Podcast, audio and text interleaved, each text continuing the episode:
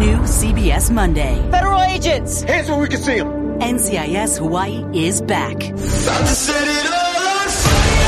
New criminals to catch. Armed robbery, aggravated assault, murder. And new investigations to be solved. These guys were good, but even masters make mistakes.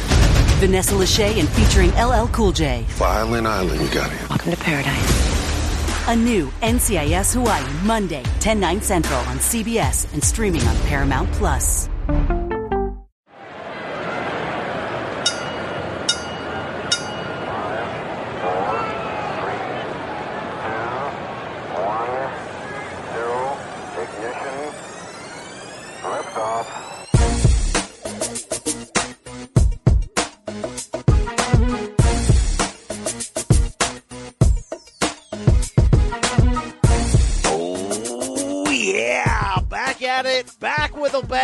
State of Combat podcast on CBS Sports, your home for all things combat audio, and right here, right now, Mixed Martial Arts Edition, deep in your ear hole. Getting you fired up with that one and only performance enhancing audio. The Brian Campbell, the voice that you hear. I'm off the plane. I'm back from Vegas trying to brush off the jet lag, all the grime, all the moral corruption going on in that city. But we also saw some great fights from UFC 245. We're going to jump into that and so much more. Preview the weekend to come, the last UFC card of the year from Busan, South Korea. A doubleheader for Bellator in Hawaii as well. And joining me to mash all of this up is the man with the most sculpted abs in South Florida. He's the former UFC light heavyweight champion, earthquake survivor, and Hall of Famer extraordinaire, Suga Rashad Evans. Yeah, man. What's going on, BC? Hey, your titles for me every time gets better and better. I, I look forward every week for you for a new title to be added. The best abs in Florida now. I yeah. like that. Take that. Our our our cohort Brandon Wise on a bye week this week. Uh, I wonder how he's doing with this Connecticut cold, Rashad. You know, you, you got to wonder at this point. Well, I'm, I, want, I want to tell you, I, I don't imagine well, especially, I mean, it's pretty cold and, and it's very nice out here. I'm sure he's missing South Florida a lot right now. Yeah, that's what I'm talking about. Uh, we got a lot to get into today. Big wins at you. Big card, big ass card, UFC 245. You, were you were there for uh, ESPN? Is that a true fact?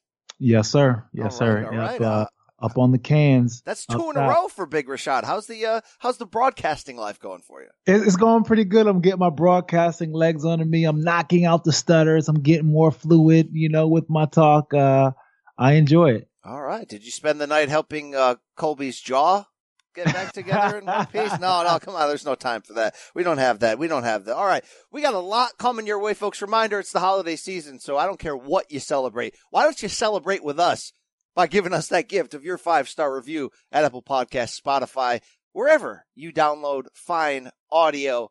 Thank you. Okay. We want to give you all these great episodes. Give back a little bit this year. Do us that solid. Next week is Christmas week. A lot of people be celebrating. We'll be hitting you up with a year ending awards edition at some day at some form. So be on the lookout for that. But today it's your boy BC. It's Rashad. We're going to break it all down. A lot to dive into on the fallout of UFC 245. Big news in the past few minutes as well. Rory McDonald has a new home. We're going to get to all of that and then some right after we stop and pause for a word from our friends and sponsors. Yeah, dig it. Hey, it's Kaley Cuoco for Priceline. Ready to go to your happy place for a happy price? Well, why didn't you say so? Just download the Priceline app right now and save up to 60% on hotels. So, whether it's Cousin Kevin's Kazoo concert in Kansas City, go Kevin, or Becky's Bachelorette Bash in Bermuda, you never have to miss a trip ever again. So, download the Priceline app today. Your savings are waiting. Go to your happy place for a happy price. Go to your happy price, Priceline. Check out our new NBA show Beyond the Arc, part of the CBS Sports Podcast Network, where you can find me, John Gonzalez, NBA insider Bill Reiter, and Ashley Nicole Moss five days a week talking all things NBA. Whether you're looking for insightful discussions, upbeat commentary, breaking news, interviews, or coverage of all the biggest stories in the NBA, our new show is the place to be five days a week. Download and follow Beyond the Arc on Apple Podcasts, Spotify, and wherever you get your favorite podcasts. And we're back. BC, Rashad, the Sugar Man, back at it, ready to go. Rashad, I don't want to waste any more time of our listeners, uh, quality time here, was there, you know, in the car on the way to the grocery store here. Uh, who's the damn MVP? From UFC 245 in Las Vegas. Both of, of us were there on the ground. This was a wild night of fights that entertained me, got me fired up. Who's the big winner in your eyes? I, I got to go with Usman. Usman has to be the big winner. I mean, to uh, to come out of that beef the, the way he did, and to come out and finish the fight, not only just beat him, but to finish the fight uh, against a very game, a very tough um, Colby Covington. It, it was uh, that that was an MVP performance to me. This was a a very very interesting fight, a sneaky fight of the year contender from the standpoint of it was nearly 25 minutes of just straight action. But my shocker, Rashad, was that it was 25 minutes of straight boxing, and it was basically two guys saying, "I think I'm tougher. I think my gas tank's a little bit better. I think I can strike a little bit better. So why don't we just you know, run into each other for five rounds and see who's the last man standing. To what you said, Kamaru Usman proved a lot. I thought he landed the bigger shots. I thought overall performed slightly better, although I'm here to tell you Colby Covington did show me a hell of a lot of toughness. But talk to me. I know you're you're, you're close with Kamaru. Was you, was that a decision you think both guys made before the fight even started? That I know we're both wrestlers, but forget about it canceling out. This is a grudge war. This is just about punching you in the damn mouth. Yeah, I think both of those guys. You know, here's the reality. You know, a wrestling match is only six minutes, maybe seven minutes at the most. You know what I'm saying? Depends on where you're wrestling at. And there's a reason for that because you can't wrestle longer than that effectively and, and have proper motor function and move properly if you're going to wrestle longer than that. You can't wrestle that high of a pace for that long. And these guys are fighting for 25 minutes. So at that point, they're like thinking, you know what? I can go out here and I probably can take them down. I probably get one takedown but it's going to be a fight.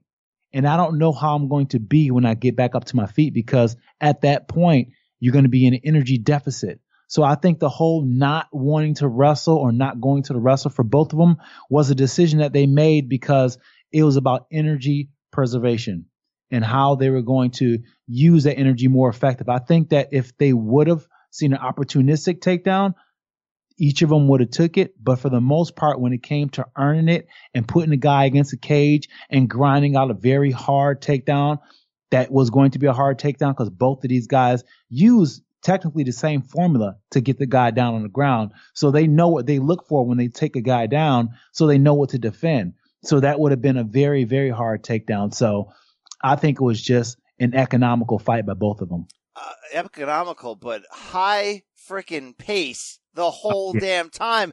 I was wondering, is somebody going to gas here? And we really never saw that. And there were periods, uh, at least three of those first four rounds were just insane pace. I mean, just like trying to keep up me doing a, a cage side play by play at CBSSports.com is just like, uh, lead left hand, uppercut, right hand, jab, right. It was just, I mean, it was just madness uh, seriously, how much respect do you have both of these guys to be able to put on that fight that they did? Because, you know, I, I wouldn't have guessed it went exactly just like that, but it was damn good theater. I have a lot of respect for both of those guys because I know what it's like to put your your foot on the line and go in there with a guy that you have that much animosity for. Just the animosity alone for it can win you. You know, get walking to the cage, I'm out of breath already, just because the excitement of what you're about to do and who you're about to fight and all the talk that went went into it can do that. It happened to me when I fought uh, Rampage. It happened to me when I fought Jon Jones. There's always that minute where you gotta take a minute to exhale and be like, okay, this is just a fight. Now I gotta get into my X's and O's, and this is about me executing my technique you know, and, and that's when you start to settle into the fight. And both of those guys did that relatively early. And I was really surprised because you, you know, I felt that when they, uh, when they met into the center of the octagon in the beginning of the fight, when they didn't shake hands or dap up, I just felt like they were coming out with that same energy. And even in between every single rounds after they got done from beating the stuffing out of each other, they still had something to jaw at each other about. It was amazing. I, I saw from my own eyes and in from you know this from having great seats at many fights. Sometimes you can see things so much better cage side than you can on TV. Sometimes you end up missing stuff because of the angles, the cameraman in the corner, all that stuff. I saw with my own eyes two moments where I thought Colby got rocked by big right hands. And I think for the most part, I would have been fine if this went to the scorecards scoring this four rounds to one or three rounds to two for Usman if it ended up getting there because I thought he the striking was fairly even in terms of volume, in terms of accuracy and in combinations. I just thought Kamaru was landing the bigger shots throughout. Did you have that same feeling?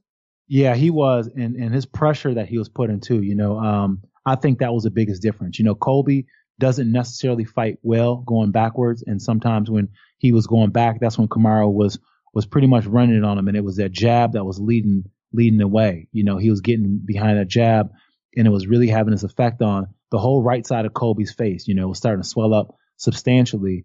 And, and that was when Kamaru was getting behind it, but with the pressure on top of it. But, you know, Kamaru did um, allow Colby to, to to get in there because sometimes, you know, it seemed like he would just he he would uh take a take a break behind getting behind a jab, meaning the fact that he wasn't throwing uh, he would go to the body, he'll go jab, then he'll go to the body, but then he wasn't coming back with nothing to the head.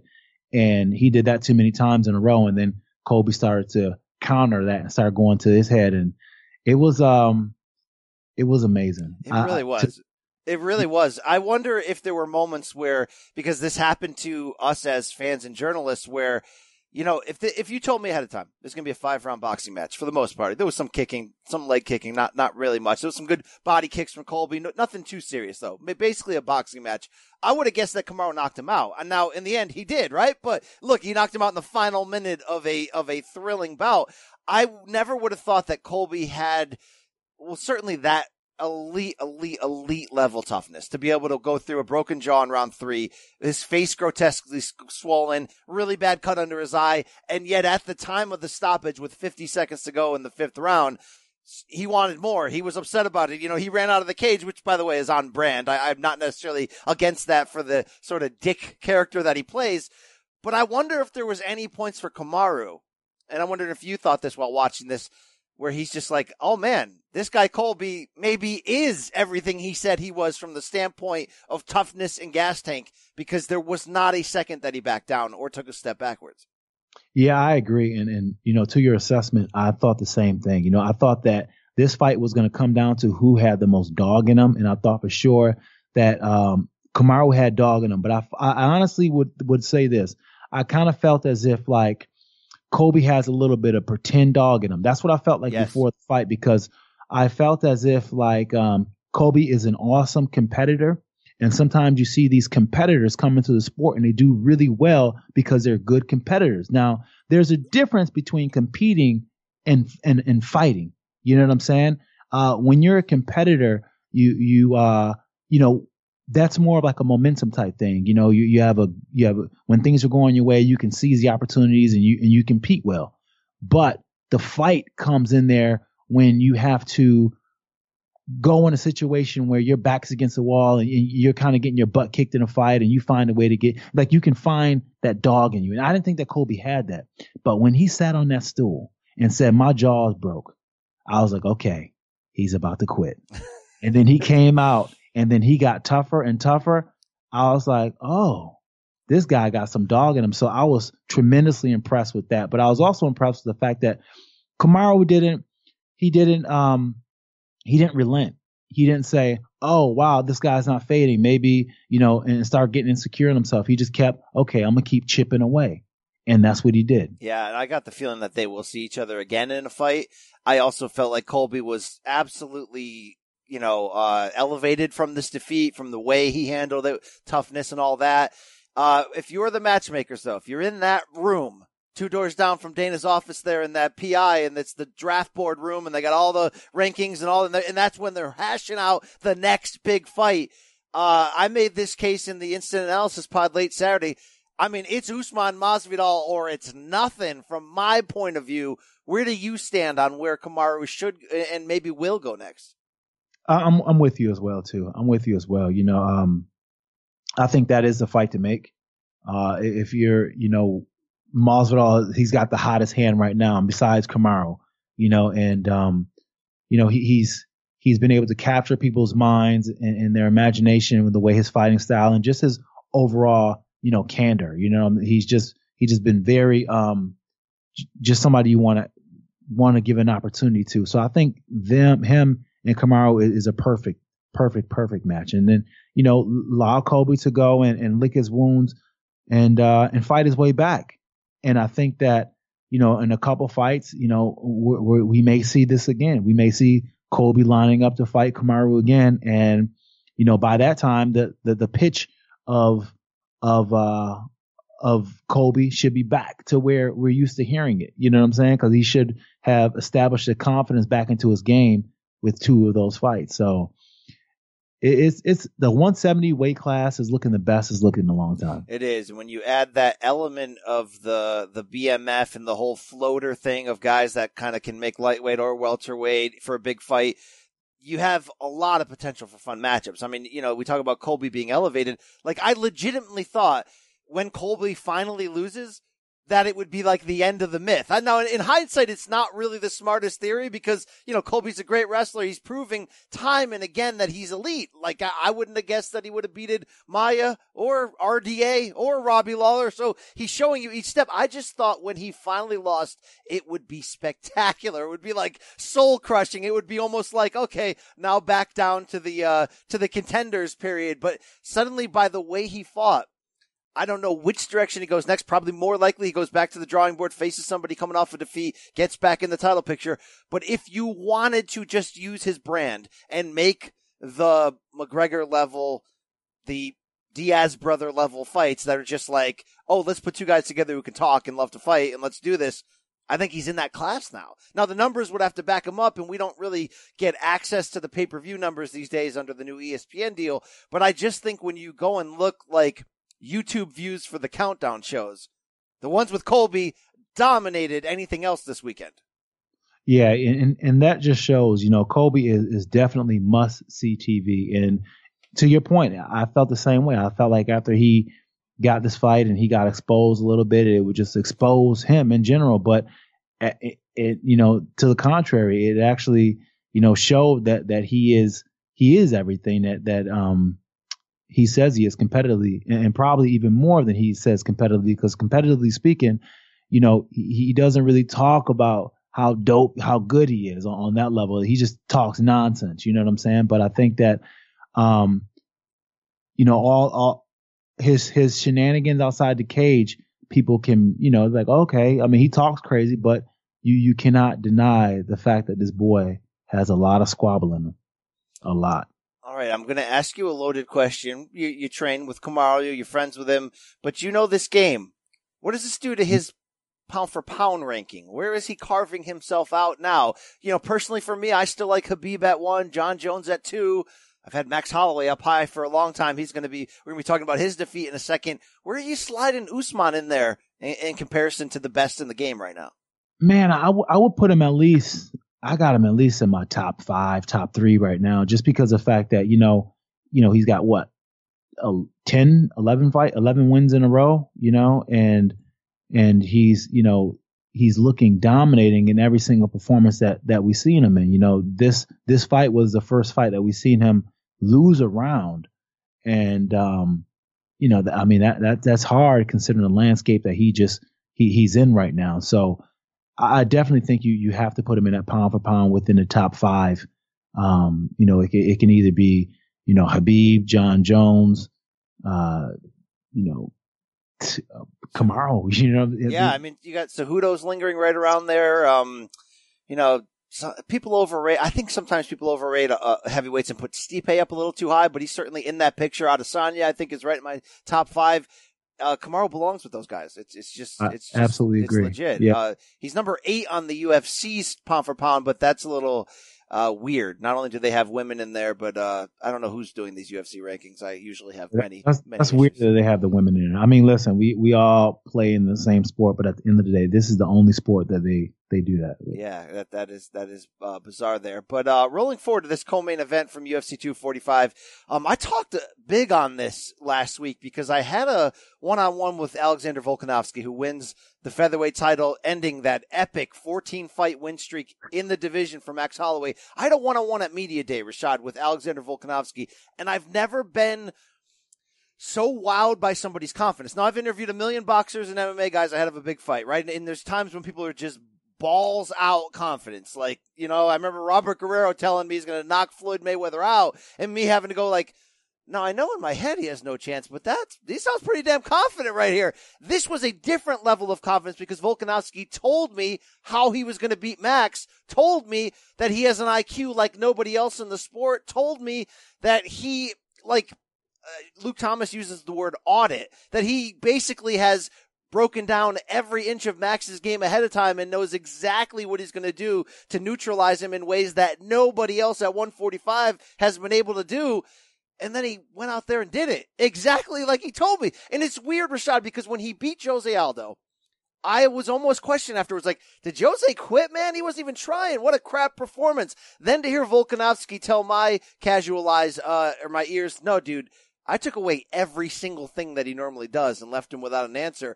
Is this guy some kind of wizard, Rashad? What the heck's going on here? This was a monster breakout performance. Like a, I thought he was this level good. No, no, no. He's, he, he's a friggin' amazing.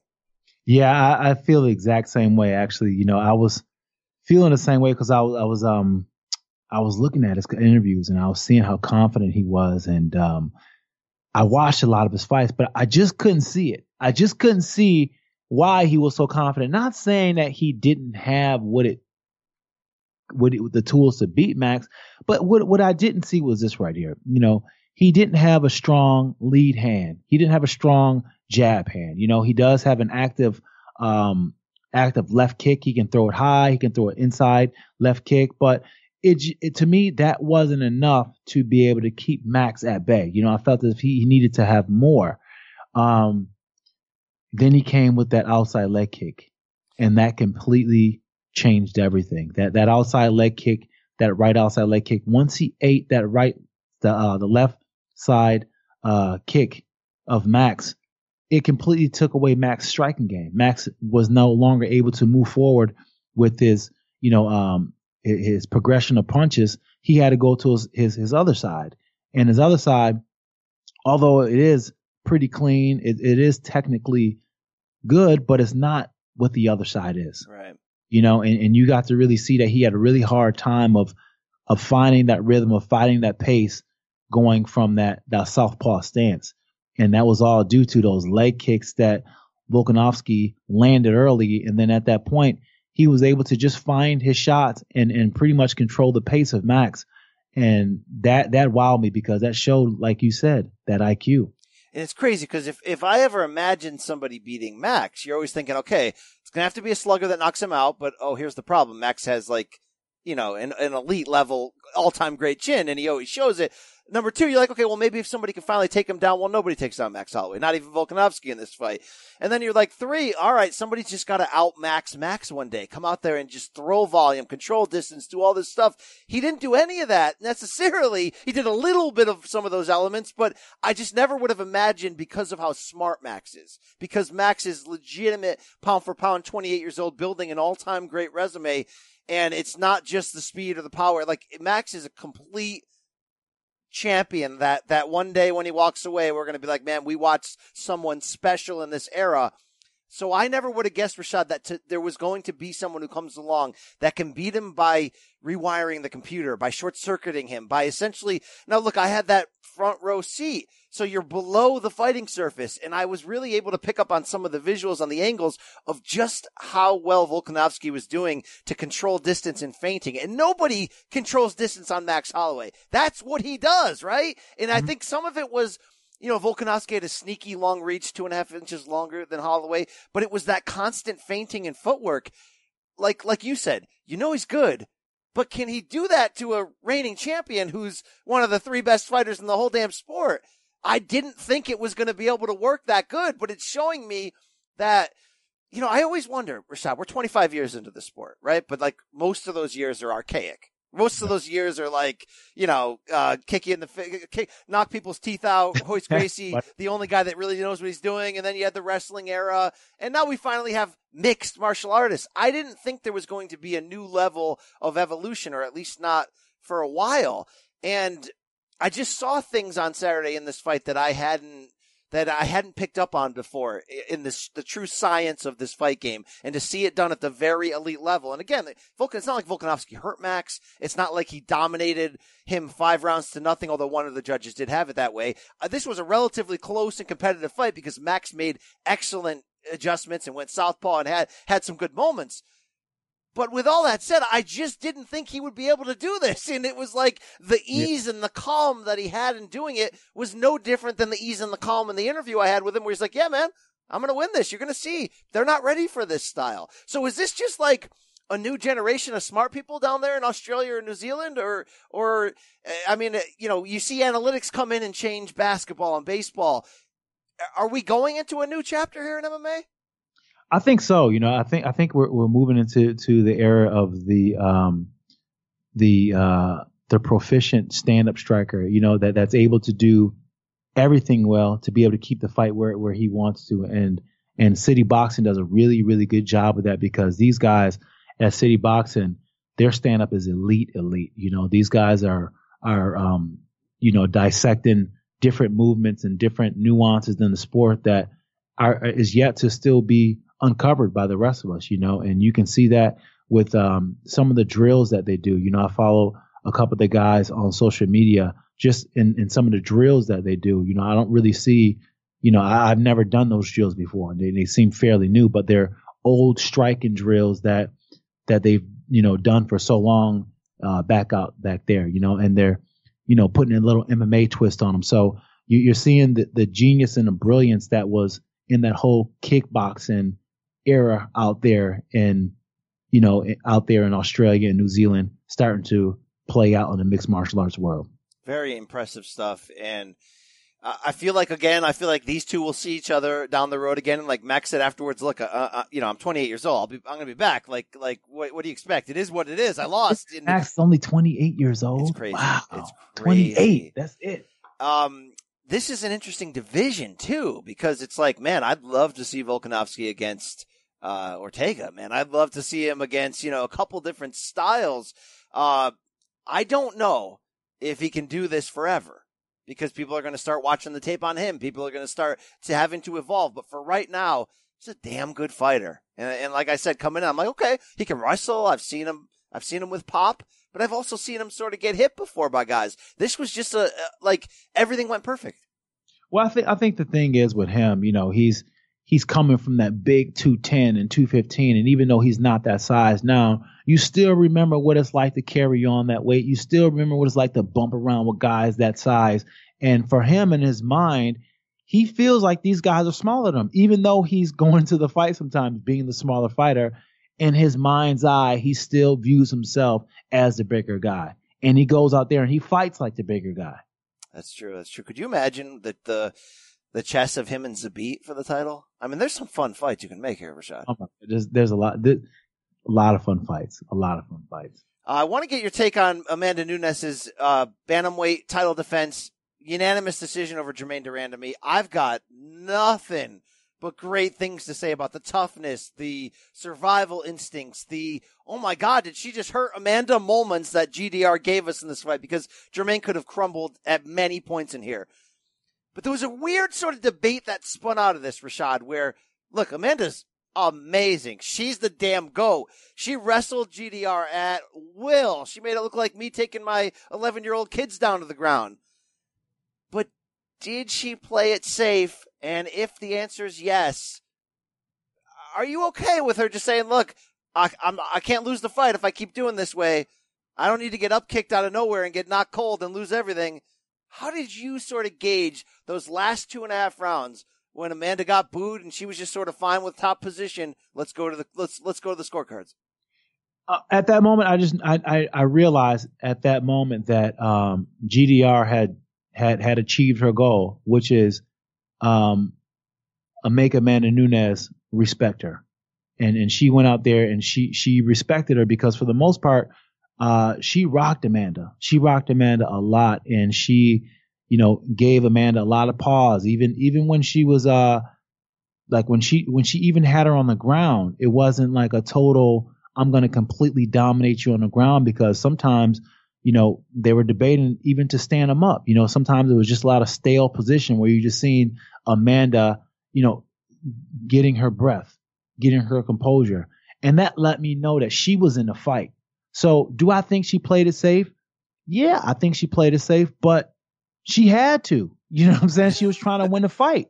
It wasn't like that she was it wasn't like she was so dominant over her um, that she could afford to fight any other way. You get what I'm saying? She fought the best way that she she could to win that fight. If she would have fought any different, then she may have not have won that fight. If she would have got back up to her feet and would have en- engaged in a striking battle, she she would have got caught because there's something that happened to her uh, when when she's doing all that wrestling. She got tired, and Amanda was known for getting tired before, but then you start to see that old oh she gets tired come back into to view. What if she was in, what, what if what if uh GDR was a better grappler and was able to get back up to her feet? What if we would have seen then? You know what I'm saying? If she was a better grappler and be, was able to get back to her feet and was able, and even smarter in the grappling exchanges to, you know, know when she had, because there's a couple times where she got back in a position to neutralize the position, but then she went back in for a shot, and that's just her just not, not being, not having that mat time. You know, when you have mat time, you know, okay, I got the distance I want. Now I'm back into my world. Now I can strike. If she would have did that, it would have been interesting to see what happened. Yeah, and I, I think you make a great point about the gas tank. Amanda poured out a lot in thinking she had GDR ready to be finished in that first round because she mm-hmm. rocked her with a punch, took her down with E, slammed her, and then it was like ground and pound. You're like, oh man, this this was one sided. This fight's going to be over in a second, and that has to that had to do something to her in terms of like, oh crap, Germaine's not going away. And then you add in those scary moments, and I remember two. I remember two two quick knees in the clinch and then that one partial head kick, and Amanda knew looked like she was she was stumbling, and then that up kick, and then the the damn um uh triangle choke attempt. The triangle choke. Who would even like? Come on, and it almost and it almost worked. It did. I mean, what a perform! It really, what a performance for Jermaine Germaine de Randamie. Anyone that's going to argue, you know, Amanda should have what? Should have what? Given her a chance to win? No, she shouldn't have. I mean, if anything, you're going to say, look, Germaine's got to be able to stop one takedown like you know, to have any argument in this conversation. Like Amanda knew what she was going to easily win with. She did it. Sometimes that's what the greats do. Do you tell Floyd Mayweather why are you not knocking these guys out? Why are you just uh, brilliantly outpointing them? No, it's what he does, right? Like, good God, Saturday night, Terrence Crawford, the welterweight champion, got into an unnecessary war, and we're all criticizing him. He would we have said the same if Amanda right, Nunes absolutely. just started throwing bombs? I get all that. But it's almost a weird moral victory for GDR in this one. It, it really it really is, man. She um she she went out there and she did she she exceeded my expectations because honestly speaking, I thought the fact that Amanda Nunes beat her the first time and submitted her within the first round, I thought there's no way that GDR was going to be able to close that gap of understanding of how to even stop a submission. And I thought she was going to find herself right back in that position because Amanda Nunes is a black belt in jiu-jitsu. And GDR is a blue belt at most. You know, if if she if she's even that, you know what I'm saying? And I don't want to, you know, I don't want to speak, you know, make it seem she's a complete novice, but at the end of the day, you know, she's not what Amanda Nunes is. And here's the thing: there's so many times where people go against somebody who has the ability to take them down and do what Amanda did to her uh, with with the grappling, and they say you got to work on your takedown, take down the fence, take down your fence. I would I would say, you know what? The takedown defense isn't as important sometimes as the ability to get back up to your feet. You see what I'm saying? I think if anything, when you go against somebody who is that level wrestling, you know you're going to get taken down at some point. But it's how you work on getting back up to your feet that's going to make the difference in a fight. And I think more focus should have been focused on just getting up to your feet and getting that separation.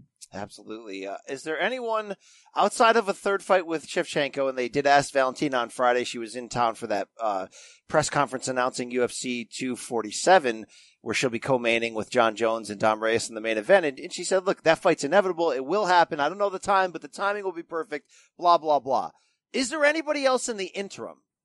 And just to give you a, a, an update, uh, Irene Aldana had a KO from hell. On That's what I was thinking. Yeah. Vieira, where you're just like, holy crap, after losing every second in the first round, that catapulted her name and sort of pushed the unbeaten Ketlen Vieira down a notch. Whether it's that, whether it's Aspen Ladd, is there anybody you think could or should be next with Amanda where you'd actually be entertained?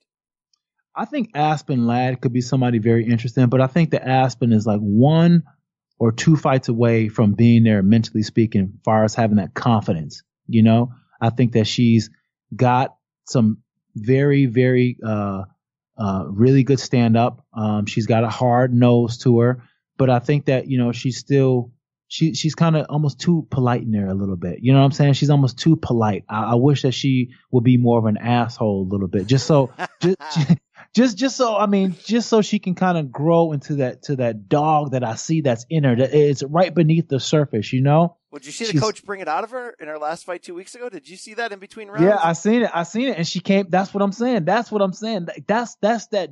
That's what I see Aspen. Ladd. I can see Aspen Ladd tapping into that more and becoming that that force in the weight class. And I think that with a couple fights coming from that place of fighting, I think she definitely can be a contender. Yeah, that's a fight I want to see. It's like she, I, I, agree with you. She almost needs a couple more, but there's no time for a couple more. She's number two at 135.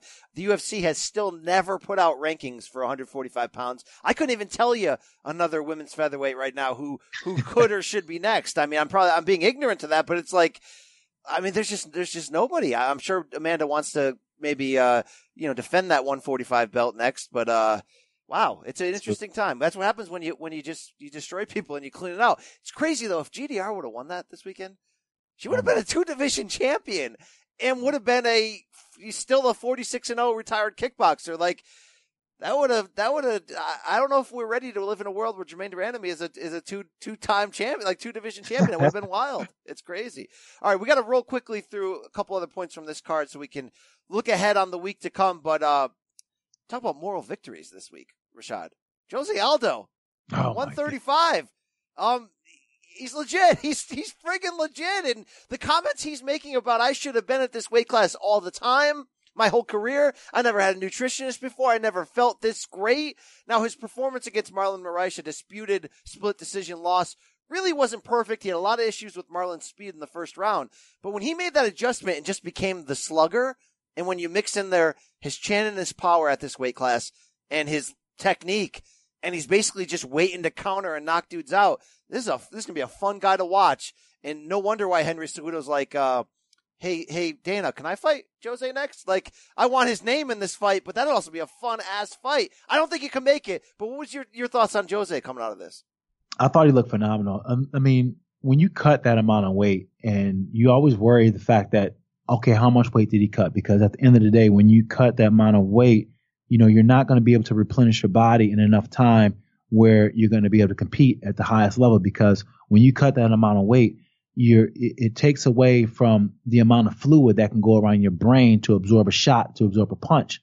So I thought for sure he's not going to be able to make it past the power of Marlon. Even though he may make weight, he may be able in good shape. He's not going to be able to sustain a big blow because the hydration factor he showed something different. He showed that he was hydrated. He showed that he had more energy. And actually, honestly speaking, it looked as if like Marlon was kind of banking on the fact that he would be in an energy deficit because of the weight that he cut too. And Marlon was a bit surprised the fact that he came out and he was pushing the pace that he did. But that's what I seen from that fight. I, I seen him, I seen him just pushing the pace on Marlon. Um, I know how Marlon can fight. I know how Marlon uh, fought under Mark Henry. And maybe that's where I was judging it from because this was his first fight not being with Mark Henry. And let me tell you the significance of that. The significance of that is the fact that everyone knows that Mark Henry has, or if you don't know, I'm going to tell you now. Mark Henry, he has an extreme play calling or codes that he does for his fighters. So there will be a code that syncs with a fight, a punch combination. So it can be like jab, cross, hook, kick, and that'll be you know, named after Marlon's daughter or another loved one of Marlon that he has in his, in his life or whatever that's, that, that strikes him. So he has all these codes and he can give a complete combination just by saying one word. So that's a huge, a huge line of communication. And all Mark Henry's fighters, they learn to listen to what Mark is saying. We learn it in training because Mark would be like, you know, he, he'll he'll yell something out, and then you just have to know what he's talking about, and that's how he communicates to his fighters. So there's a and, and they had that communication since Marlon came over to New Jersey, and it's something they had to build. So when Marlon didn't have him in his corner, I was kind of nervous that that might be an issue.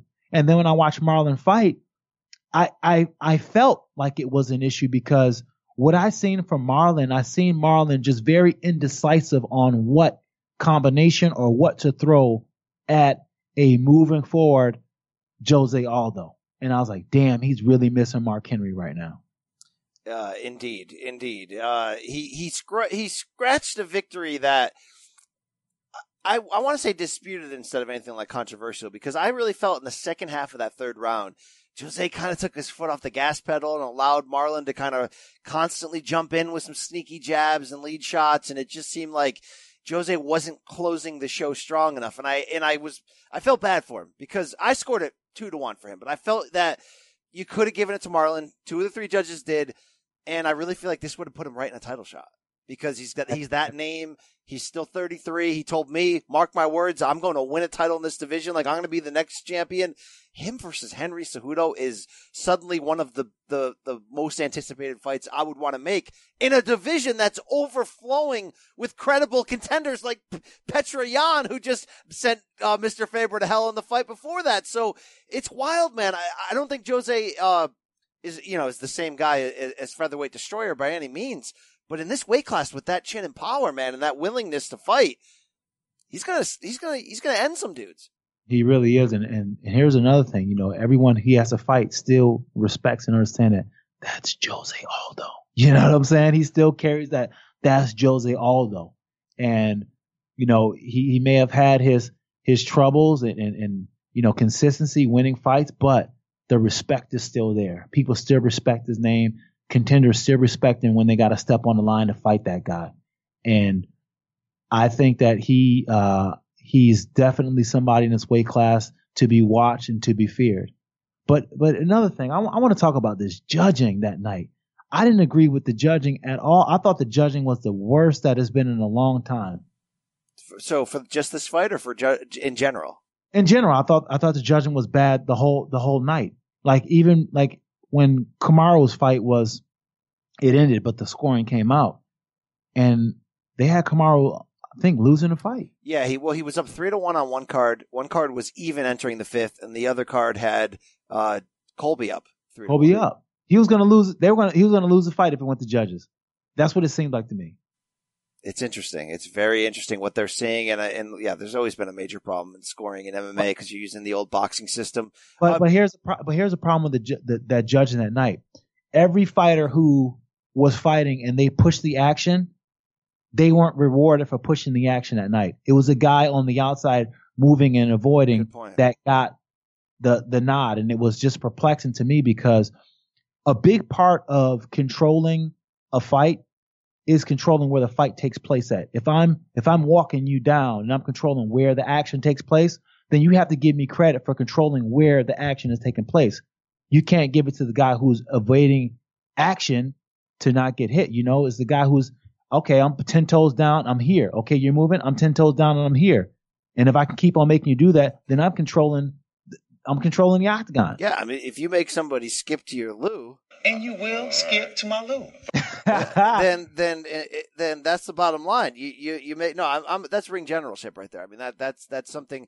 I don't feel like I don't feel like these guys know what they should be judging. I really feel like we're in such a eh, we're lucky there isn't isn't worse uh, issues that break out from that. But um, Moraes will not get a title shot by any means, having been stopped by Cejudo. This is a, a, big win for him to stay in that picture, but this is a crowded title picture.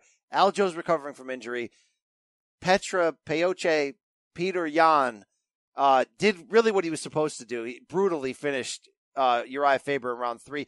Shout out to 40 year old Uriah Faber for taking uh, an insanely dangerous fight with the hope.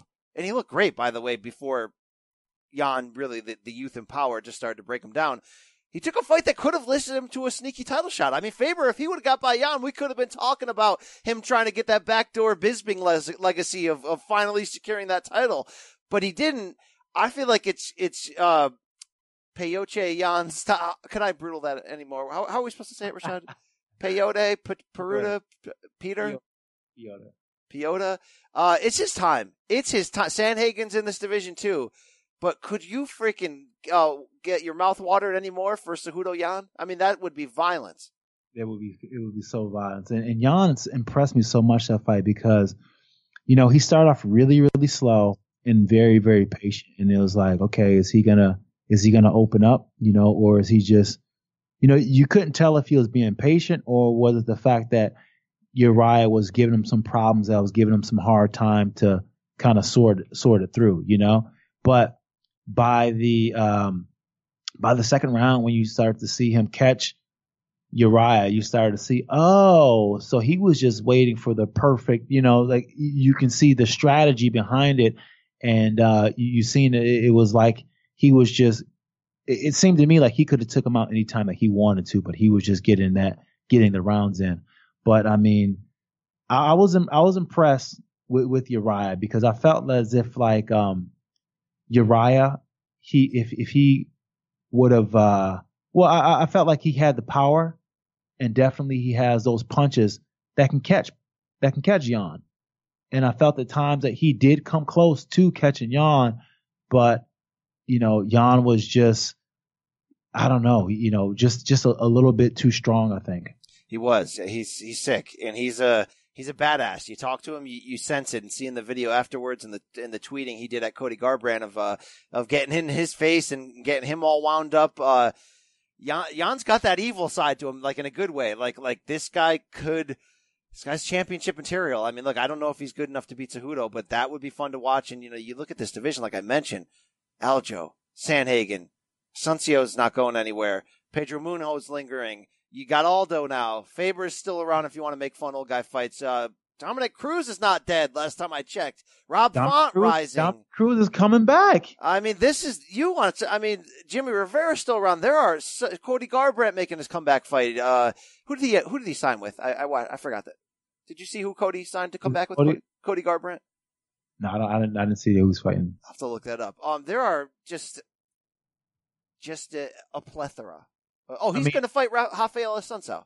Okay, okay, and it's an exciting fight for Cody because Cody is is now training in New Jersey with Mark Henry and those guys. So it'd be good to see how Mark Henry's play calling style works with a guy with hands like uh, Cody Garbrandt. I really want to see Cody put put the train back on the tracks, man. I really want to. He, he, he's one of my favorite strikers in there because the way he throws punches, it reminds me of a, a Shane Mosley. You know what I'm saying? Like the way he, the way he, his punching style reminds me of Shane Mosley, and Shane Mosley was one of my favorite boxers. and uh, and who just- just got the nod to the Hall of Fame for next year, by Hey. the way, in a badass class. Juan Manuel Marquez, Bernard Hopkins. That's that's uh, not not That's a bad trio right there.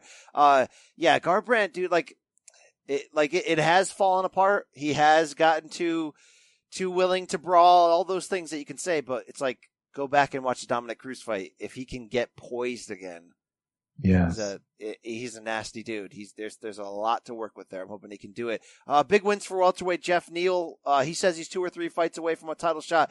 Uh, I, I might speed that up. I might speed that up because you look really damn good. Look, Mike Perry's a guy that's going to brawl with you, but that was a good ass win.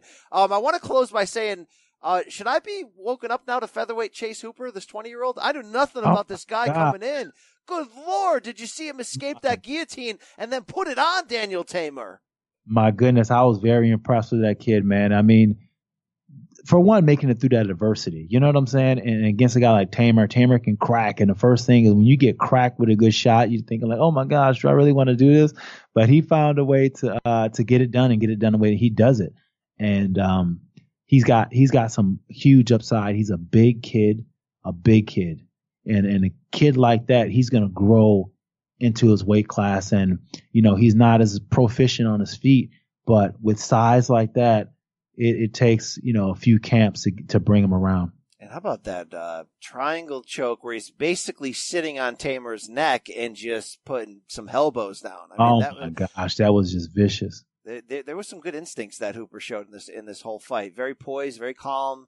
You know, certainly looks like he doesn't belong in terms of just looks like a floppy haired kid, yet goes in there and and can bring it. So Dude, that's a testament to that show. That contender series, it is finding them. it is, finding. Oh, you some see Punahele man. Soriano with the with the KO in the opening bout on Saturday. Puna, I know, I know, I know Puna for a while because he's one of uh, Ali's Ali management team. He's Yes. with, he was the management team, so I would work with him with that. But uh, he another amazing fighter. So I walked behind Ali on the way to T-Mobile the other day uh, for like ten minutes. Uh, he was in his sweats. He was, you know, he had that scowl on his face that said, "I'll, I'll you know, I'll take you down if you look at me wrong." Uh, he's a thick dude, man. Is he? Is he in the gym five days a week? This guy's. Yeah, he he he trains. He trains like a fighter, man. He trains like a fighter. He trains with his fighters. Um, you know, Ali Ali for the for the most part, uh, he was my main training partner when I fought Sean Salmon at, at Jackson's. Yeah, Ali was my main training partner for for a while, and that's how we we uh that's how we connected because he's my main training that, partner. You ever put that head kick on Ali like you did, like you like you That's ruined Sean that's where, that's where I actually I perfected it by doing it on him. he is like that story. I gotta now I gotta ask him on camera about that. I gotta get his take on that. Absolutely. Uh, good nights of fights. We got some news to uh, check out as we roll forward. Just before we turn the microphones on here, uh, this was a shocker to me. Thirty-year-old Rory MacDonald, former Bellator welterweight champion, fresh off that somewhat bizarre, odd, slow loss to Douglas Lima in their rematch, very tactical bout, has signed a deal with PFL, Rashad, and Wow. will enter their $1 million welterweight tournament next year. Did not see this coming. Good move? What do you think? Oh man, um, I don't know if it's a good move, and here's why I don't know it's a good move because in this in this the PFL their um their whole model and the way they do it is is tournament style, you know. So you're you're in the fire the whole time, and it's one of those things where you know it, it's a huge upside and, and it's cool because you have seasons and you have some time off, but for the most part you're in the fire, you're in the tournament, and What do you got to fight? Four or five times in a year? four, yeah, four or five times a year. So it's not, it's not. I mean, it, it, it's it's a lot. It's a lot, and and that, and that's why I think that I'm not too sure about this move for Roy. I mean, you do have the huge financial side to win a million dollars, and maybe he want to win a million dollars and just work, you know, sail off into the sunset and be done. Maybe that maybe that's his plan. But the, the the truth of the matter is, he's gonna have to fight a lot, and he's gonna have to fight a lot of younger guys who you know are up and coming, who are, you know who are hungry, who don't really have a name, and those guys are the hardest guys to fight sometimes, just because of the fact that they don't know any better. You know what I'm saying? They don't know any better, and, and the fact that they're they're so uh, you know, they're they're so green and they and they're up and coming and they have their eyes full of what the MMA world could be. They're not jaded yet, like like like he's jaded, you know. And I just don't think that the PFL was was probably the best move for him. I mean, it depends on how he he. If this is his last year, I would say go PFL. But if not, competitively speaking, then I'm like, ooh, you should have went somewhere I mean, else. you you would have to assume he's getting. I don't know how the the structure works. Do you? I mean, you win a million if you win the tournament, but he's getting probably paid handsomely on the side of that. You'd guess, right? Yeah, so you get you get your regular fight contract. In your regular fight contract, you you do um, you do like two fights, two or three fights. In those two or three fights, you have to qualify for the playoffs. You can play, qualify for playoffs with those two or three fights. So at those two or three fights, they're going to be at your regular pay, whatever your ba- whatever your regular pay is. But then once you get to the payoff, the playoffs, then you're not going to get your regular pay every single time you fight. You're going to get like a, a playoff um playoff money, like you know playoff salary. I mean, look, it's great name value for PFL, but I don't know, man. What we saw in the last few months, I just don't feel like he's going in the right direction. That that that the uh, that the that the old Red King's still in there. I just I just think right now for him, and this kind of proves it, like it, with the, with the, uh, the PFL sign, like it's it's a money grab, and he knows that it's short time, and and his his mindset of of oh I want to be the best fighter in the world and all that kind of stuff. It's kind of like you know I'm gonna compete. I enjoy competing, but for the most part, I'm gonna make this money and spend time with my family. Can't cannot hate him if that's the direction he wants to go. Like I, he's it's like weird. We know he's great, right? We've seen it. We saw him in Yeah. UFC, but he's got a really sneaky great resume when you go back and look at it. You know, the wins over Diaz and Woodley. I mean, he you know he's, he's done some big things. Uh, wins over Douglas Lima on top of that. Uh, he's he's had a he's a he's a classy guy too. Just don't know. He really is. Yeah, he is. He is. He's very hard to read. yeah, you don't know if you when you talk to him whether he'd uh, whether he might just accidentally carve you up in a second. You just you know, you're just not really sure what's going to happen next. Uh, he's a, a, very introspective dude there. Um, Rashad, do you see all this this not this I want to say nonsense. All this talk about Claressa Shields wanting an MMA fight, wanting a two fight series with Amanda Nunes. She was at the UFC card this weekend. She's trying to make noise saying I'll do an MMA fight as long as they are willing to sign for a boxing match against me. Ariel Helwani of ESPN just came out with a piece that said, forget that talk. She should be going after Kayla Harrison from the PFL. They're closer in weight, blah, blah, blah. I don't, I don't really care. I don't really, I don't really see it. Yeah, it's, it's not. I mean, I, I think if Amanda Nunes would have had a fight where she just completely, you know, dominated GDR on her feet with the hands, then I think maybe uh, having Kayla and and and um, Amanda fight on the UFC promotion, boxing promotion, that that would make sense. You know, I think they can get a couple bites for that. I think that's a very interesting and intriguing matchup. But I mean, I don't. I mean, Claressa. I mean, she she came to MMA. That that would be interesting as well too. But for the most part, I don't think people are woke enough on who Claressa is in order to get really excited about her potential and what she can do to MMA. I fully agree. I think it's a smaller payday and care level if she tried to cross over than she would realize. Um, if she wanted to do like a like, look, Bellator will give you the right opponents. Bellator will match you up the right way. You want to go over there and try this this crap out? You could probably fight somebody who's 0 2 and go have fun with it, and maybe just stand up and knock them out.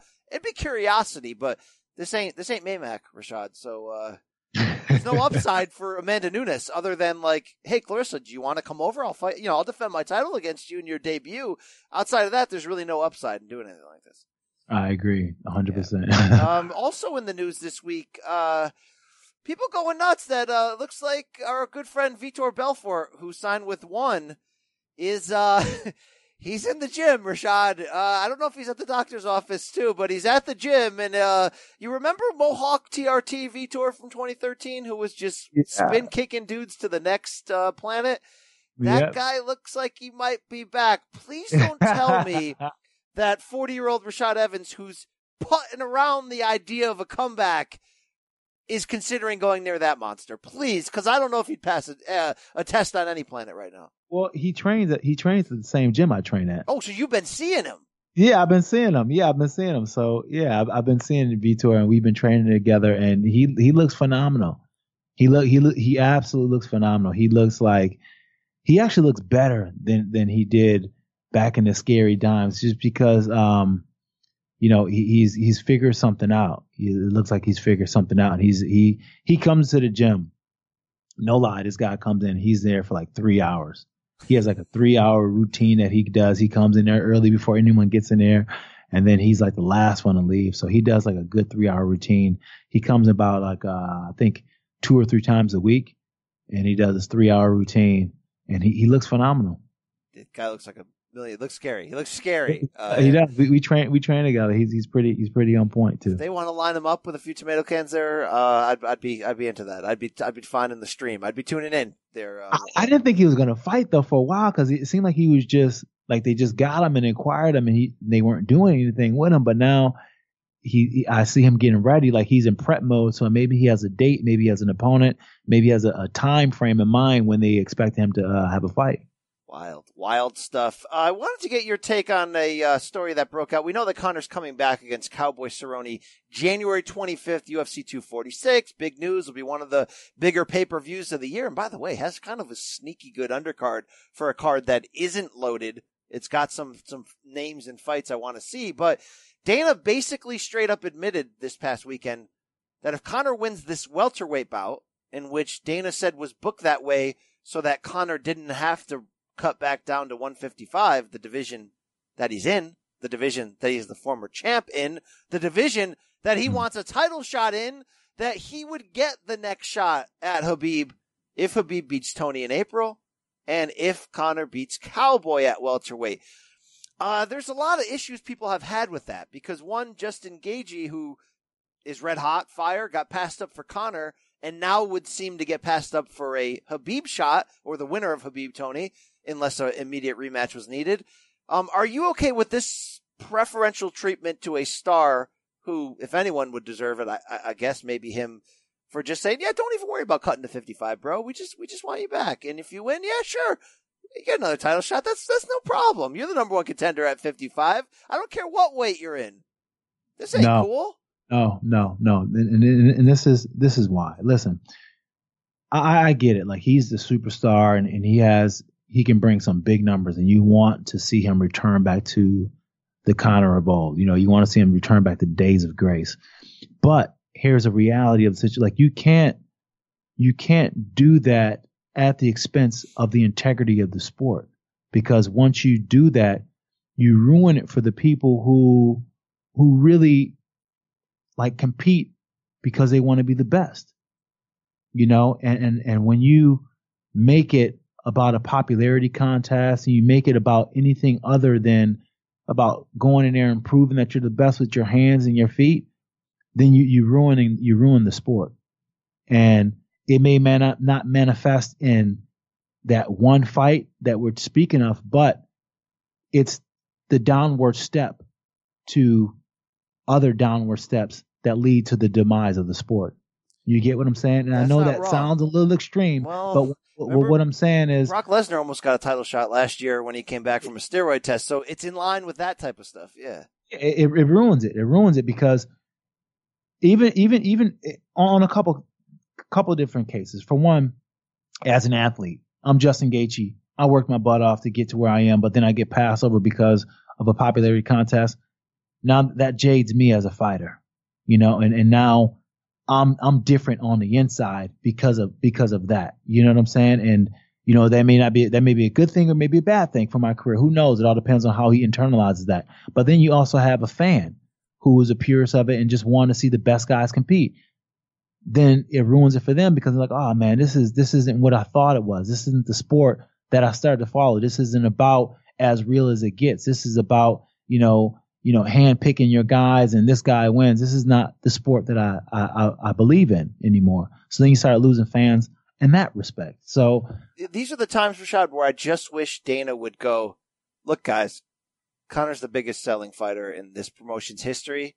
It is what it is. And I think people would just go, yeah, I got issues with it, but he's not wrong. But instead, when he's just like, I don't see a problem. These are two, uh, yeah. these are two lightweights fighting in a, uh, you know, in a basically a lightweight bout in which they don't have to make lightweight. It's no problem. It's like, well, how many other fighters, if you didn't force them to make weight in their division in which they have a tough weight cut, could look absolutely fantastic and work their way into title contention if you're just like, you know, yeah, it's it's crap. It's, uh, it, it, it, it is crap, and, and the worst part about it is the fact that here's here's about it. you you you are you continue to spoil somebody who has had bad behavior. What do you think is going to happen? He's going to continue to be terrible. You know what I'm saying? It's not going to it's not going to fix the behavior problem that, that you that you see because you're showing them that hey despite no matter how you cut up yeah we still will bend the rules for you you know what i'm saying and that's and that's the thing that that kind of it kind of ruins it kind of ruins it you know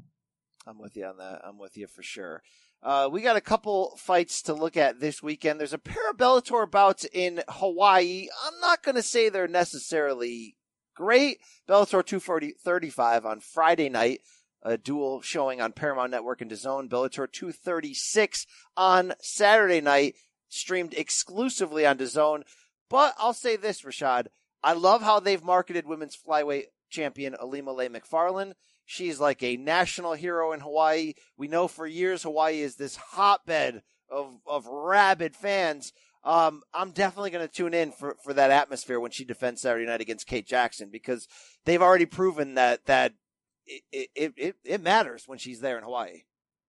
Yeah, I, am definitely going to tune in too because, like you said, you know, she she's an exciting fighter to watch, and um, you know, the thing the thing I like about what, what Bellator is doing, and, and, they're they're they're going they're going to to Hawaii, and UFC hasn't been to Hawaii in a long time, and you know, it, it's going to be it's going to be interesting to see, you know, the, the, environment there because, you know, I went to a few undercard, I mean, small shows there and the fans there, they go absolutely bananas, bananas. It's packed. for like super small shows because a lot of shows don't go there, and there really is nothing else to do on the island. So that's why they're all so big fight fans. So I think Bellator is going to have a huge turnout for both days. You know, I'm not uh, ever into the idea of these back-to-back shows in the same city. It's like, uh, can we just make one show and make it really good? But uh, there's a couple of things worth looking at. Josh Barnett, former UFC heavyweight champion, will be making his Bellator debut. His first fight, Rashad, since 2016 in the UFC when he submitted Andrei Arlovsky. Then he had the somewhat wrongful USADA suit that followed. He's going to main event against Ronny Markes. Uh, it's it's amazing that this man is still fighting. It's amazing that he's only 42, Rashad. I feel like Josh Barnett's been in my MMA life for like three decades right now.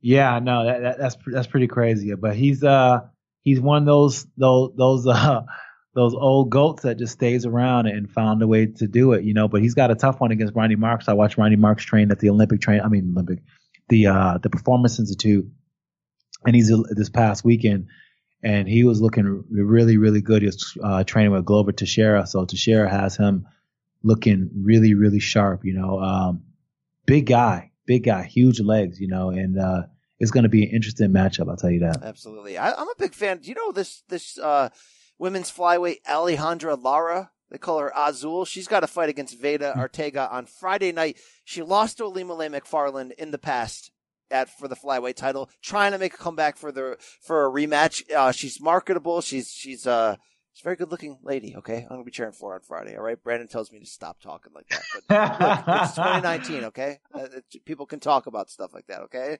so uh, we'll shout out to Azul. We'll see her there. Also, the co-main on Saturday, uh, featherweights AJ McKee and Derek Campos. Uh, yeah, can I have that, please? Yeah, this yeah, is part of that tournament, right? Both guys coming off of wins. That'll be a good ass piece of business there. And we're only a week away from Fedor Rampage when Bellator and Rizin got get to together. my boy, the ass kicking machine. Jason Jackson is returning. He Oh, uh, yes. off of, you know. against Kiichi Kunimoto. Yeah, yeah. The ass kicking machine is right, every time you tell me to look out for somebody, they they get a knockout win. So Well, he almost beat Ed Ruth. La- I mean, he should have beat Ed Ruth Yeah, last he time. dropped got a robbed on, He got robbed on that decision. So. Absolutely, absolutely. All right, this weekend though, Saturday morning, Busan is the backdrop in South Korea for a UFC fight night. A pretty damn good main event. Brian Ortega is injured; he's out. But you're going to see Korean Zombie Chan Sung Jung and Frankie Edgar on short notice. Frankie Edgar was going to bantamweight. Now he's back here to save this card at 135. Supposedly he's supposed to fight Cory Sandhagen in a month at bantamweight. Bad idea, UFC. Can we just cancel that and see what happens here? Either way, Rashad, uh, this is gonna be a fight. This is gonna be a damn fight Saturday morning. It is too, and this is the perfect, frankly, Frankie to catch too, because I always find that Frankie, you know, he, he works so hard, and sometimes by the end of his camp, he's done worked himself into a couple injuries just because of his work rate and how hard he goes. So having a short camp, having a short time to think about, you know, all the things that goes into a fight and everything like that, that is perfect for a guy like Frankie who's, you know, on on the back half of his his career and just looking to go out there and compete and have fun because this is what it's all about. If, you can just only compete and have fun as an older guy, you would do it all the time. But it's all the training camp and the bumps and bruises that your body accumulates through training that makes you say, you know what, maybe I should sit my ass down some more. But now he's got a short camp and he's got a fighter he can get up against. He's got a fighter who he can exploit because, you know, he has some holes. He has a lot of holes and a lot of holes that a very brilliant Mark um, Mark Henry can exploit. That's what I like about this fight. Very winnable, yet at the same time, hellaciously dangerous. Uh, Korean Zombie comes for your soul, and that w- one punch knockout in June of uh, Renato Moicano, or actually a couple knockdowns mixed in there and a bunch of flurries, uh, that was vicious. So that was a big comeback win for Korean Zombie coming off that just bad luck loss in the final seconds to Yair Rodriguez the year before. This is interesting. This is very much an interesting fight. Korean Zombie's really only ever two wins out of a title picture because he's so marketable and fun. And for Frankie, it's like, what if he came here and won this? Does he stay at feather? You never really know. You know, you hope he doesn't take any damage. You hope, I just hope no matter what, they don't rush him back a month later to fight Sandhagen on another plan, you know, another continent. Like, can we stop with old guys fighting twice in a month? Like, there's no, did we not learn a lesson with Michael Bisping, right? When he sold his soul to Kevin Gastelum that time? oh my goodness, I forgot all about that. Yeah, Uh, that was that was a bad one. Either way, this is a fun ass fight, and it's going to be worth waking up for. Are you moved at all about this co-main event? You see, you see a knockout coming when Volkan Ozdemir and Alexander Rakic get together, light heavyweights. You know, um, I do. You know, because because they they got uh they they got that that same same similar style. You know, and I feel as if like um Volkan, you know, he he wants to prove himself again. You know, he's still kind of on the recovery from that that that that epic year that he had. You know, that that epic whirlwind year where he you saw him going title for the you know you fight for the title. And then he had that year where things didn't go his way, and now he's kind of rebuilding, making everything okay. You know, now I'm back here. Now I'm back in, um, I'm back in Europe. You know, and getting used to his whole flow and everything over there. So I think it, I, want, I look forward to seeing, you know, how how Volkan has changed his game around and adapted to his the newness of everything he's experienced in his last year. Absolutely, that's going to be an interesting fight. The only other fight I'm of really of note that I care about is uh, Doo Ho Choi is back. Rashad, the Korean Superboy. Love me some of this guy. We haven't seen him though since January of 2018. You'll remember that fight of the year lost to Cub Swanson. He comes back almost year, basically a year and a half later, gets knocked out by Jeremy Stephens in a war. Then we haven't seen him in almost two years. He's going to come back against Charles Jourdain. He's only 28 years old, but can he put it together? Because his first couple fights when he came in the UFC, it was like, damn, this guy's going to be something special.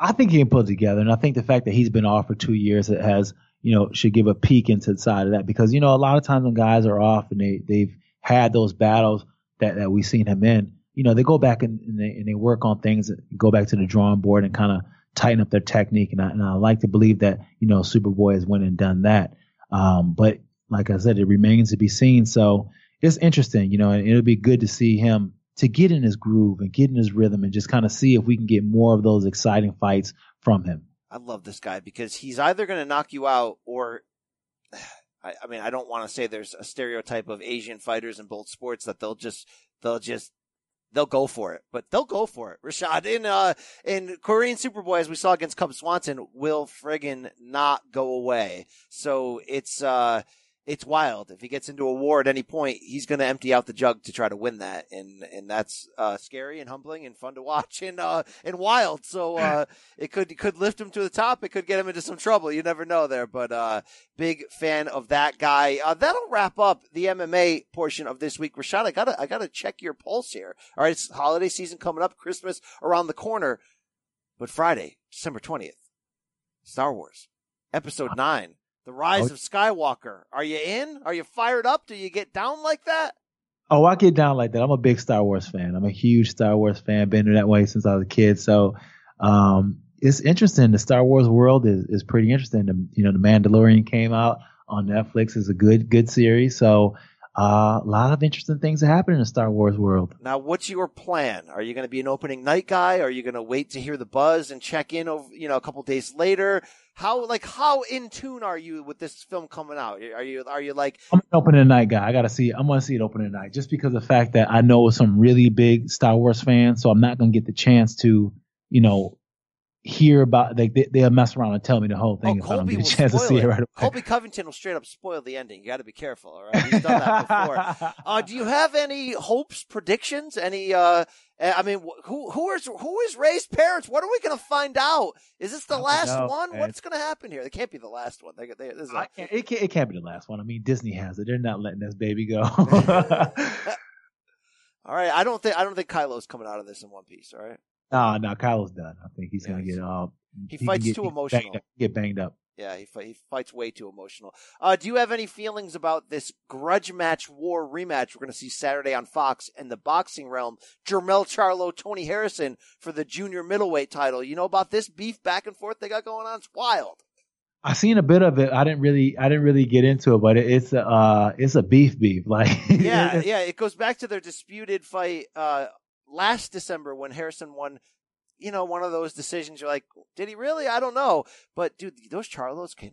They're like, I feel like the Charlo brothers just need somebody to piss them off, and then they come out and they knock fools out, and they got it here because Charlo's accusing Harrison of uh, of ducking out uh, when when they canceled the rematch six months ago, that he got knocked out in sparring, that he was afraid. Like this is like tune in to see some emotion. I love when fights have emotion in it. I, lo- I love it too, and especially real emotion too. And that was the difference in between Colby, Colby's fight and a fight like this because you know with Charlo he can he can dig and kind of kind of find things that say things to really poke at the spirit of his opponent. You know what I'm saying? You know, missing a fight, dodging me. That really that really pokes at you.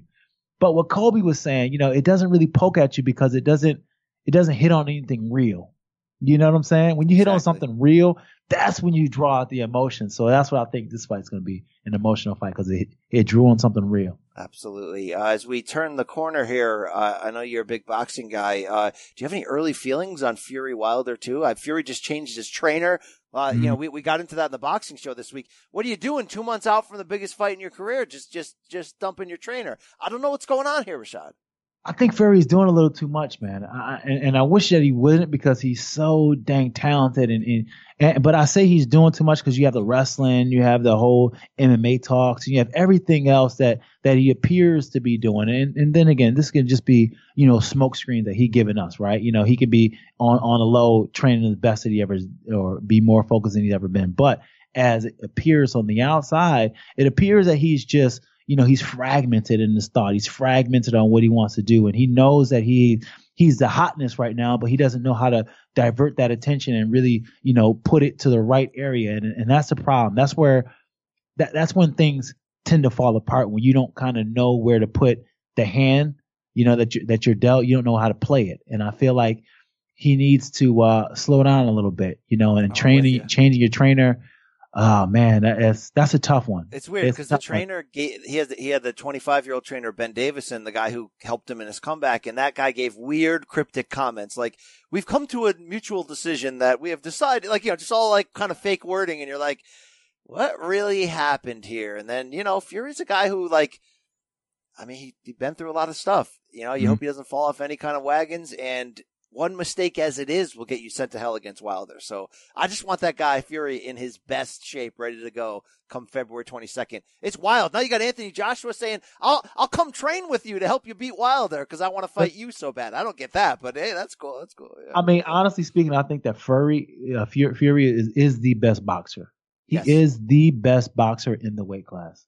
like Man, like that, um that power though. Just that boxing, power. the boxing alone. You know what I'm saying? Like I think that he's a better boxer than Wilder. But it's just that I have never seen another human being with that kind of power. Like it is, it is different than Mike Tyson power. You know what I'm saying? It, it's on the same, it's on the same, you know, same path, but it's just, it's different. It's more disruptive. It's more violent. It's more just like, I don't, it's more raw. It's raw. Yeah, and it it's is. just like when he, like when he hit Ortiz, it looked like his brains got blew out by it got you know it just it just it looked bad. It's what and it's like everybody's like you know everyone spends too much time saying Wilder's not this, Wilder's not that. The fact that he's a one hit wonder, the fact that he's like he, he could lose seven or eight rounds and then just knock you out is like the most entertaining element of this division. So it's like I don't necessarily want Wilder to be this complete animal force. Like it, it's it's more fun when he's going to go in there against Fury, probably be down